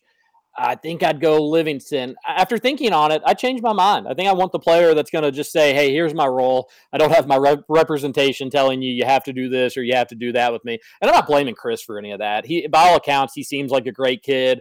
It, I think his story is somewhat impressive. He's always chosen the harder path throughout his Mhm. career. Yep. I, I just think he's got some people that are saying, "We know what's best for you. Just let us do our thing." And while those people may have a track record of getting people paid, I I think they're I think they're somewhat hurting Chris Livingston's development. He'll be fine. He's a good player, but I think by demanding him to play this position or have this role is is not necessarily a, a great look or a great overall for his development. If he if he played the floor four at UK, he guarded the four at UK. That's probably going to be more similar to the type of players that he's going to be guarding in the NBA because everybody's big, everybody's big, everybody can spread the floor, everybody's fast. But it is what it is. I, I just I think in my pecking order of who I want, let's go through it. Let's go through who we want. I think number one, I'd probably put. Is it crazy to say I'd, I'd put Kobe Brown over Oscar Tshiebwe at number one? Yeah, yeah. You think that's crazy? Yeah, especially because it like it's. I mean, it, it feels so inconceivable. It's like why even invest any heart into it? You know? Yeah, I don't think it's going to happen, as I said yesterday, but I, I won't be shocked if we hear him enter the transfer portal. Well, it, my my big thing though, TJ is like, I mean, you got it. The the front court needs bodies, and greatest rebounder in UK basketball history. You you take you know, Sure. team kind of needs. Sure, but again, like just uh, uh, maybe it's just the you gotta hype video they got me. You gonna be hyped after watching this. I you get a shot blocker there. You could have either or I know Bradshaw wants to play the four. Okay, you're gonna play the four, buddy. Wink, wink. you could put him at the five, Kobe Brown at the four. Like that's just an offensive lineup. You're not stopping. You're just not stopping it if it were to happen. I think I'd have him number one, and I don't think it's gonna happen. I guess I'd. You know what? Here's actually where here's here's my pecking order. I should write this down. Number one's Antonio Reeves. Get that dude back, please. Just get him back. You need a shooter from the outside. You need another scorer from the perimeter. We're all assuming that he is. When we look at next year's team, we all just assume that he's going to be back. Let's just go ahead and make that bad boy official because I will feel much better about things knowing that hey, DJ and, and Dilly, they're going to be great guards and they're going to be fun to watch. But if they have an off night, you know you have a guy that can drop 25 points in a blink of an eye. He can also go like one of 13 and lose you a tournament game potentially. But he was consistent. He was mostly consistent to to end the season last year. So he'd be number 1. Number 2 I'd go Kobe Brown for the reasons that we just mentioned. Number 3 I would go Oscar Tshiebwe, which is kind of crazy to put him at this point in the list, but that's where I'm at with this. And then who would be uh, who would be 4? Who what are, oh uh Keyshawn. Keyshot, I'd put him at four. Yep. And then I'd put Chris Livingston at five. And if I'm missing Um, anybody, let me know. I'm slightly like I'd put Oscar over Reeves just because I I have that many worries about just having enough bodies in the front court, especially with injuries and stuff that we've had to deal with in recent years. Another part that we don't talk about Keshad Johnson either. He started in 71 straight games. Durability is a strength. Like it, it's weird to say that uh, because sometimes luck has to do with it, but like dude played in 71 straight games. Uh, That's so yeah, impressive. I, I would I would flip that, and I, I just don't even consider Kobe Brown an option. Um, sorry, Mark. Ma- I'm I'm I'm just not falling for Mark Maggard. well, I, I've I've talked with some people close to kind of Missouri and stuff like that, and they they don't think it's impossible that he does enter the portal, but it, it does seem like between the NBA folks and even Missouri folks, everybody still just assumes he's he, he wants to be an NBA player, and Gotcha. that's so I, I don't I don't think it's going to happen feels either. like he could he would be an NBA player too. The combine is next week. I'm assuming he's going to go. Oscar is Oscar, Chris, and Reeves. They're the three from UK that will be there. Or am I Uh, I don't think Re- was Reeves invited. I don't, I don't, I don't, I don't know. I, I just- wasn't invited. Livingston, I'm pretty sure was. Oscar was. I don't think Reeves was. Who was the third then? Uh, Cason Wallace. Oh, yeah, Case and Boss. The NBA Draft Combine two worst worst offseason event in the his like it's it sucks because nobody does anything there unless you're a second round pick. It's annoying. Antonio Reeves and Jacob Toppin invited to NBA G League Elite Camp. Oh, okay, okay. That's Uh, May 13th, 14th in Chicago. So this weekend in Chicago, you would think that Reeves would go through that and then probably, you know, have enough feedback shortly after that to make a decision one way or Might do a couple individual team workouts and then be done with it. So I'm I'm, I'm guessing around May 20, May uh, May 20th or so. So the week after next uh, would be my guess. You think there's getting- any Kansas State players at this uh, elite camp that could guard Antonio for the weekend? Just to, you know.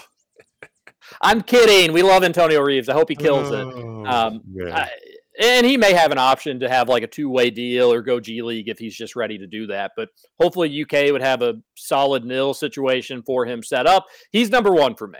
Got to get Antonio Reeves back. Otherwise, you're rolling the dice with people that have never played college basketball before in the backcourt and just saying, figure it out, be good, hit threes, score, do everything.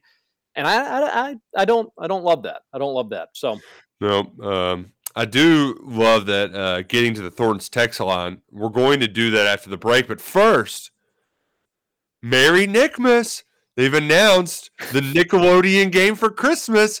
The Raider, the Chiefs are at the Raiders. Uh, guess the line, Scooter Dingus. There's a line already out. No, but we're gonna we're gonna Oh, play the game. I'm saying Chiefs minus eight and a half. Oh, it'll be. why are you doing a line game seven months away? Because like what what what else? I mean, It'll be higher than that, Roush. at, at the Raiders, you're gonna Oh, say higher than that? yeah, Well, guess. absolutely. Guess a lot. Uh, I was gonna go nine and a half. Okay. I'm not You did? participating in such silliness. I'm not. I refuse to. I'm sorry. Oh well, I guess TJ's betting on Jimmy G to cover the big number. People forget about Jimmy G. Yeah, people And do. NFL forget. schedule released today. Yep, 8 Yeah. p.m. They're gonna, like I said yesterday, they do the slow leak. This one was on CBS because they're a Paramount company, and that's where Nickelodeon's gonna have the game. But the Nickelodeon game is pretty great because, especially Lucy will be a little bit older this year, and you'll just be like, "Look, Lucy slime," and it'll it'll let you watch the game a little bit longer.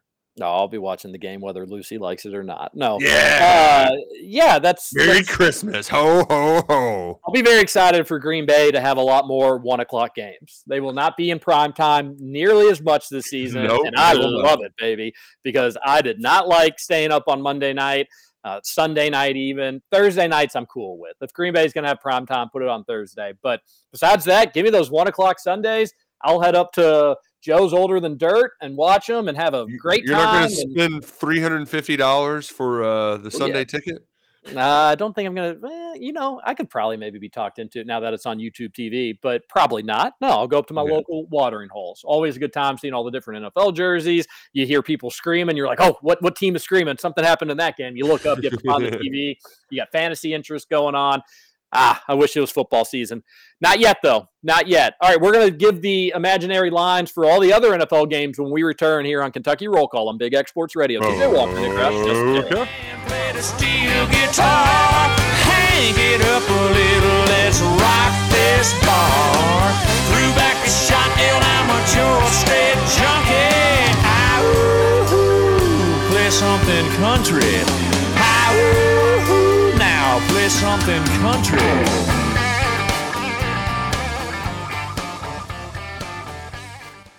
Welcome to Kentucky Roll Call. I don't work within the exact boundaries of the law because I wasn't consulted when the laws were made.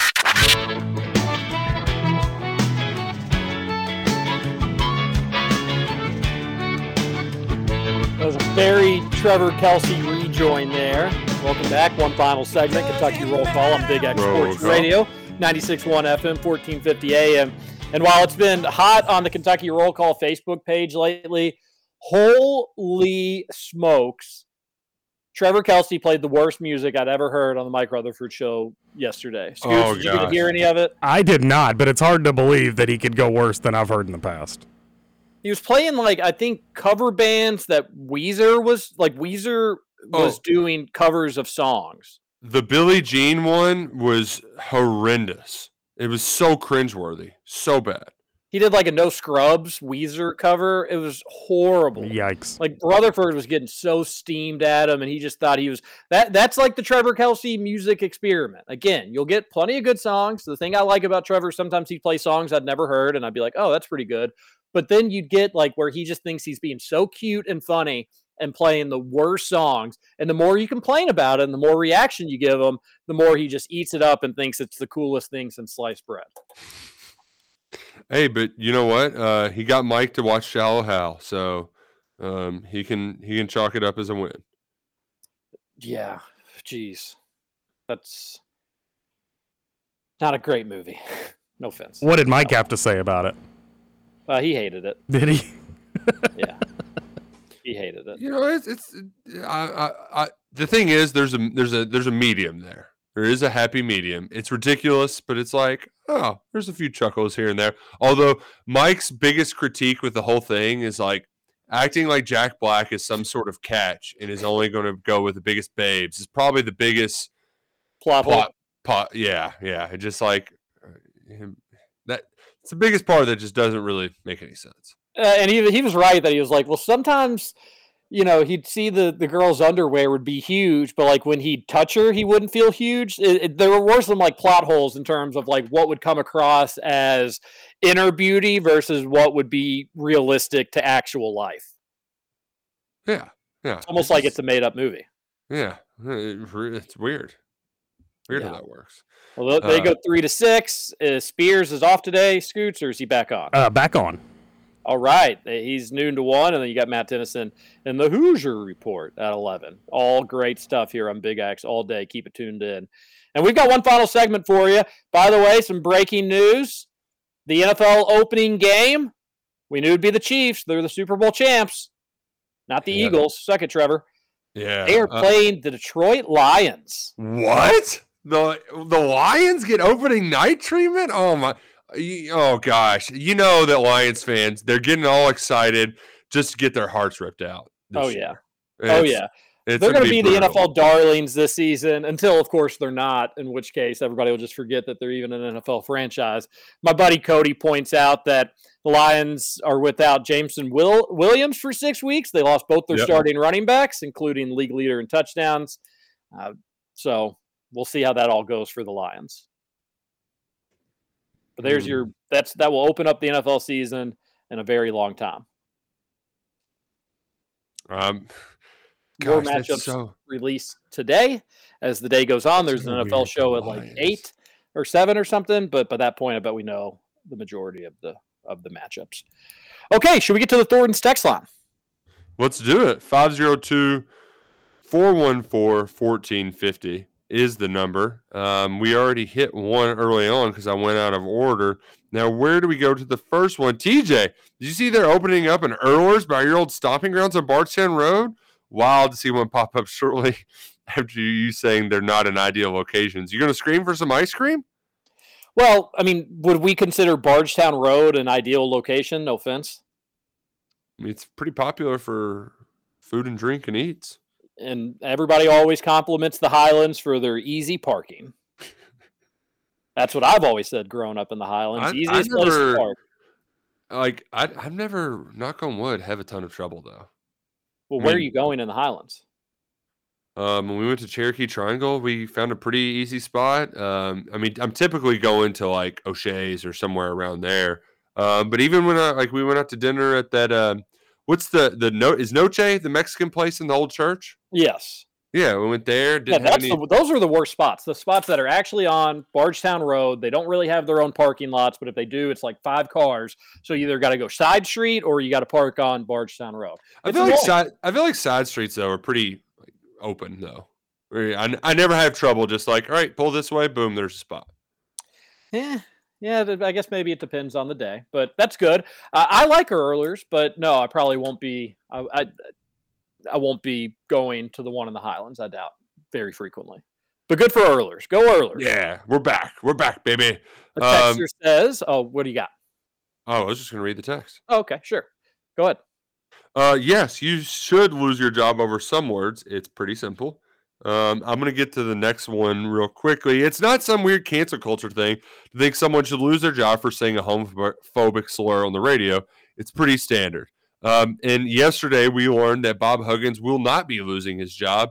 He's giving up a million dollars a year in salary. He's going to be suspended from coaching some this year, although I didn't see the specific number of games. I thought it was three games, but that could be wrong. Yeah, I saw three as Um, well. Three doesn't seem like much at all. Uh, Well- and he's then going through sensitivity training. Sensitivity training's hilarious. I wish that would be streamed. Like, what is what is Bob Huggins going to learn from that sensitivity training? Hopefully, something. You, you never know, I guess. Old dog, new tricks. But I, I like it. I like a little nuance with our punishments these days. I don't like the idea of just throwing away the person because they they messed up, they made a mistake, they did something that they probably wish they could have back. This is creative. This is different. And if they feel like this is suffice, I'm totally cool with it. And I like that texture but like just saying that it sh- that you should lose your job over a word, why? Like why why is and and you know he didn't he didn't really follow up with anything that's really going to change my mind. He says for certain words and certain positions, yeah, you probably it should be an automatic firing. I just I couldn't disagree more. I think there's context. I think there's nuance. That was a really ugly moment for Bob Huggins. Not something that I endorse, but the dude has been doing interviews and radio and coaching press conferences and post game, sometimes pre game, radio, sometimes during the game. And as far as I know, I don't know if he's ever had another incident like this. I just I don't automatically buy in that like a career needs to be ended because you made a mistake, um, and I'm never going to. But it, people have different opinions on that stuff. I totally get it. I did enjoy seeing a little nuance with the punishment though from West Virginia, and hopefully this kind of catches on that hey, you can learn more by forgiveness and teaching moments than just saying you're out of here. We never want to see you again. Here's the here's the one thing that really bugs me about the whole thing though. And we mentioned the three games and we've seen it in the past with Bill Self. When are we going to get to the point where these three games are meaningful games instead of versus Coppin State and versus Long Beach State? Like, what? When are we going to make them conference games? Make it hurt a little bit. These cupcake games that they get to sit out is it? It's not hurting them at all. Well, didn't Bill Self have to sit out the Champions Classic last year? Yeah, that was one of his suspensions. He actually had a, a tough one. But like hell, Chris Mack got how how many would he get? Six games? And Yeah, I those, mean, those were some good- meaningful ones. I, I think I think some good teams early on. I think my my devil's advocate argument is like I can get behind with what you're saying, TJ. And a million dollars a year is still a million dollars a year. Uh, but like I, I just would have liked to have seen a, a lengthier suspension. Um, because like I, I'm all for forgiveness, but there's got to be some form of retribution for the highest. He's probably the highest paid public person in the state of West Virginia, I'd assume. So, you you just hold those folks to a higher standard. I think that's the argument against for for terminating somebody is he's the highest paid public official in the state of West Virginia at a school that certainly has plenty of the people that he offended with that slur. Um, so th- that that that's the part where um, the argument against giving him a second chance. And, and I'm not naive to think that like my opinion on the issue is the correct or the end all be all opinion on the issue. I do think a million dollars is nothing to bat an eye at. I mean, I, I- know Bob Huggins probably isn't worried about money, but still a, a million freaking dollars. Uh, And I, what I, I doesn't change what Bob Huggins said. He definitely shouldn't say it. Should never say it. But the people offended, I would just want to tell them like word. You shouldn't let words. You shouldn't let words like that hurt you. You shouldn't be impacted. We're six and stones. I think we we can learn a lot from that. Not saying that it can't. Not saying that it doesn't. I can't put myself in the shoe. I I mean, he did take a shot at Catholics as well. I am a Catholic, but like I, there's there's bigger things to to focus on. I wouldn't let just some basketball coach's words get you down. But I know it's not that simple for folks. A texter says on the Thornton's text line, uh, on the Livingston versus Johnson, give me the piece that fills the role and need, not the guy with the highest potential. We already have plenty of those guys. And, and maybe it was your text texter that changed my opinion on this. But I, I totally agree with that take. And I, Mm-hmm. while I like Livingston, I think he's going to be a really, really good basketball player wherever that ends up being, NBA, G League, wherever. I I just I want I want the person that's going to buy into the team aspect more, and it seems like Keshad Johnson for four years at San Diego State exclusively bought into the team aspect. So hell yeah, with the group coming in, great text into the show. The um, I just get this feeling that Chris Livingston is like kind of like an Alex Poythress, like if he did come back, That could be totally true. where like he has all this potential but never consistently realizes it, um, because we kind of got an, an Alex Poythress season out of him this year.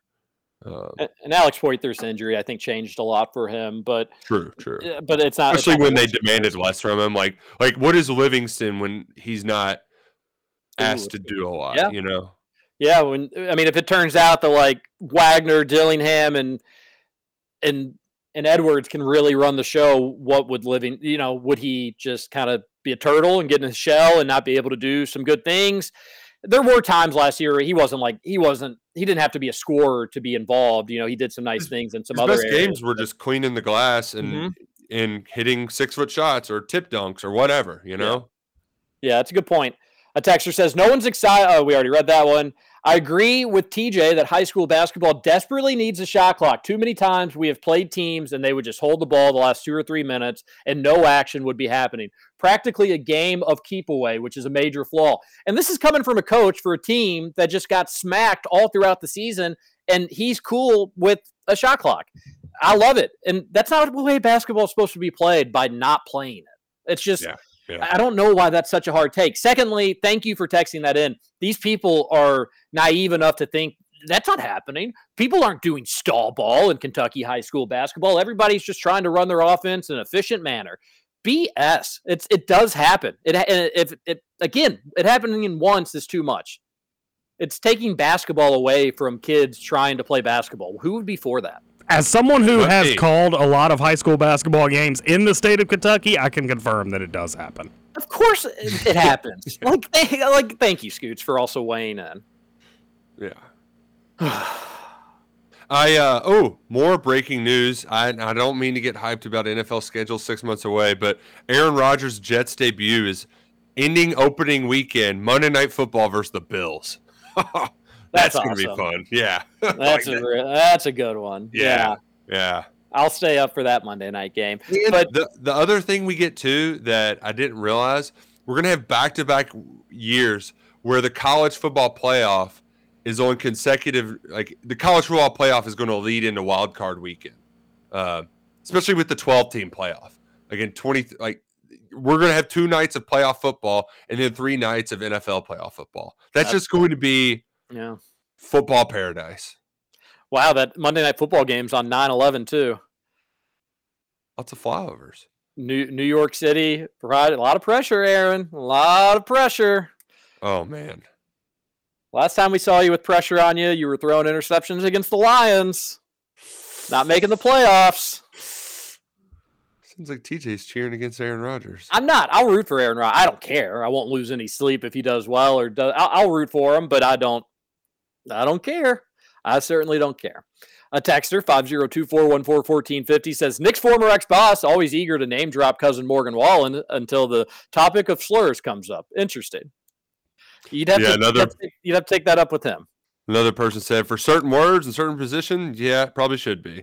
Well, and there's also like, uh, depending on what profession you're in, uh, depending uh, and how much the, uh, the general public has an appetite for your content. So like people like Morgan Wallen's music, so they're quicker to forgive him. Uh, people, uh, it, it's also different when you're kind of a creepy pervert like Louis C.K., but like they weren't so eager to hear his stand up right away after he was doing some gross, inappropriate things. So like, Yeah, people just make mistakes in life, and I, I, think uh, you there's should be able- nuance to how quick we are to forgive and move on. Oh, for sure. Yeah. I mean, the- But the- it's situational. A texter says on the Thornton's text line, should we call U of L basketball team a scooter dinguses because neither one of them can close? Oh, Wow. That's a good one. Got me. Got me. Gosh, one one quick thing about U of L, I've seen some of their like the people that are in with the staff with you know they they actually are talking with the staff. Their new narrative is if you guys only knew what was going on behind the scenes, you all wouldn't be so tough on KP and Nolan Smith, which is the dorkiest thing a media member or like an insider can do. If you only knew, well, hey mm, buddy, Yeah. here's your microphone. Why don't you Share tell it. us? Yeah. Dinguses. Just share it. Tell us. You know. I can't. I can't tell you. I'm not allowed to tell you. Can't tell you. I'll just hint at it so you can give our coaches the benefit of the doubt for not doing their jobs properly. I took Cal's tweet about mm. Livingston as a way to tell us he met with the clutch people. Maybe.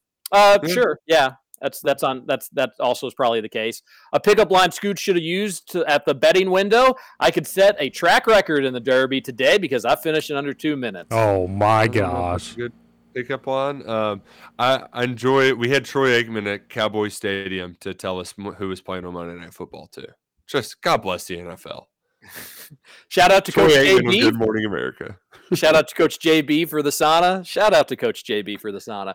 That house also had an indoor little half court basketball setup. At one point, it had an indoor Wow. pool, indoor hot tub, outdoor pool, outdoor basketball setup. And the funny thing is, all those kids that lived there sucked at sports. Like none of them were any good at all.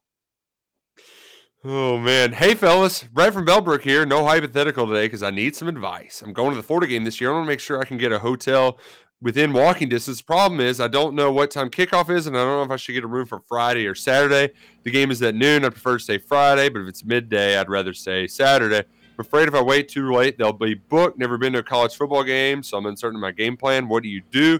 Uh, Florida game is in October, so It's gonna be a uh, night game. It's going to be a night game. Yeah. Get it for Uh, Saturday night. yeah. And There's a they just built some hotels there on Waller Avenue. Well, it's September 30th, so Keeneland won't be open, but I can almost like I'll I'll I'll take a gander at the SEC schedule for that weekend, Brad, for you. Uh, we don't have enough time right now, but I I can almost promise you that Kentucky Florida is going to be 7:30 kickoff on SEC Network. Well, and as as someone who works at hotels, there's no harm right now in booking Friday and Saturday. And then when you find out definitively what time the game is, hopefully you've still got a few weeks and you're able to just cancel, one of those nights. Yeah. Yeah. I highly recommend uh, that hotel that's right by that Dairy Queen. Yeah, it's a Holiday Inn Express. Love it. I stay there when I'm in town all the time. That is so great for just being able to walk to the football stadium, and also there's plenty of bars and food places around there. Just from a walking perspective in Lexington, I can't really recommend that location enough. Now, if you're going to a basketball game, I recommend going downtown and staying at one of the places downtown. But football, I don't think it really gets better than that spot. And it, the prices reflect that, Brad. By the way, so expect to pay kind of top dollar. Yeah. Here. Good morning. Oh, go ahead, Rob. You know, I was just saying, like I said, they opened two, two or three new hotels on Waller that are kind of by that shopping center over there. Um, Okay, so cool. that that's a good. Uh, Arkansas A and M in Arlington will be a biggish game. Georgia Auburn, uh, but Kentucky will probably end up still getting that, that at seven thirty kick.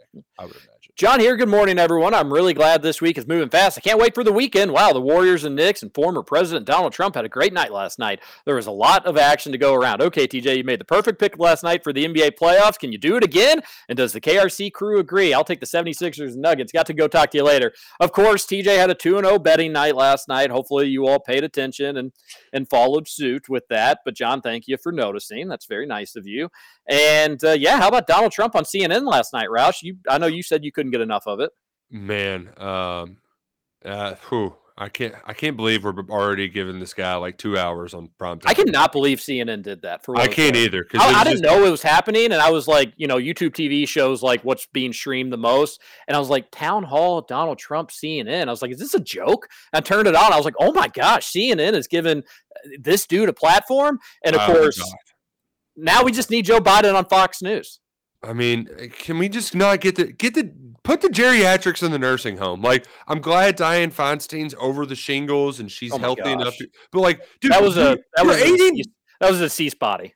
That picture. You're 89 years old. Why are you still working? You should be retired. Like Mitch, like all these geriatrics. Why are you running our country? You should Well- be retired on Social Security. a lot of people blame the founding fathers for a lot of things. They weren't, you know, they weren't great at this. They weren't. They were amazing for the most part. They were amazing, men of their time, of course. But one issue that they just totally dropped the ball on age limits. Term limits. Yeah. age limits. We don't Yeah. need dinosaurs that can't even work a cell phone to try to operate our country. But Seriously, they probably can't even see the buttons in like button mash, you know?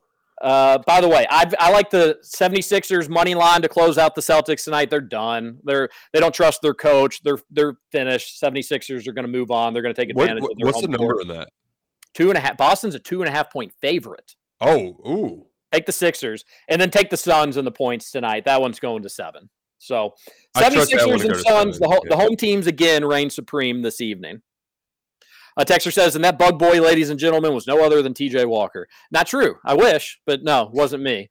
Uh, all right, we're out of time. There's a few texts we didn't get to. Somebody said station froze up like you did with the teller at the track, Scoots. Oh, some would say Lake Okeechobee is three scoots deep, which is mean, Jeez. especially coming from my brother, who's not the tallest guy in the world. Do you guys know if the YouTube Sunday ticket will be able to watch different games on multiple TVs or just one TV per package? I think if you have YouTube TV, you'll get it on any TV you have YouTube TV on. yeah, but you So- still have like the three screen max, I think. Also, shout out to Billy Big Blue. Have a good day, buddy. For the 1000K, you drinking full cup of Ohio River water Kentucky Kingdom Wave water. Ohio River water. Ohio River water. I'm just going upstream with it. Everybody have a great Thursday. Thanks so much for the text. We'll be back tomorrow. Have a good day. This is Kentucky Roll Call and Big X. Roll Call.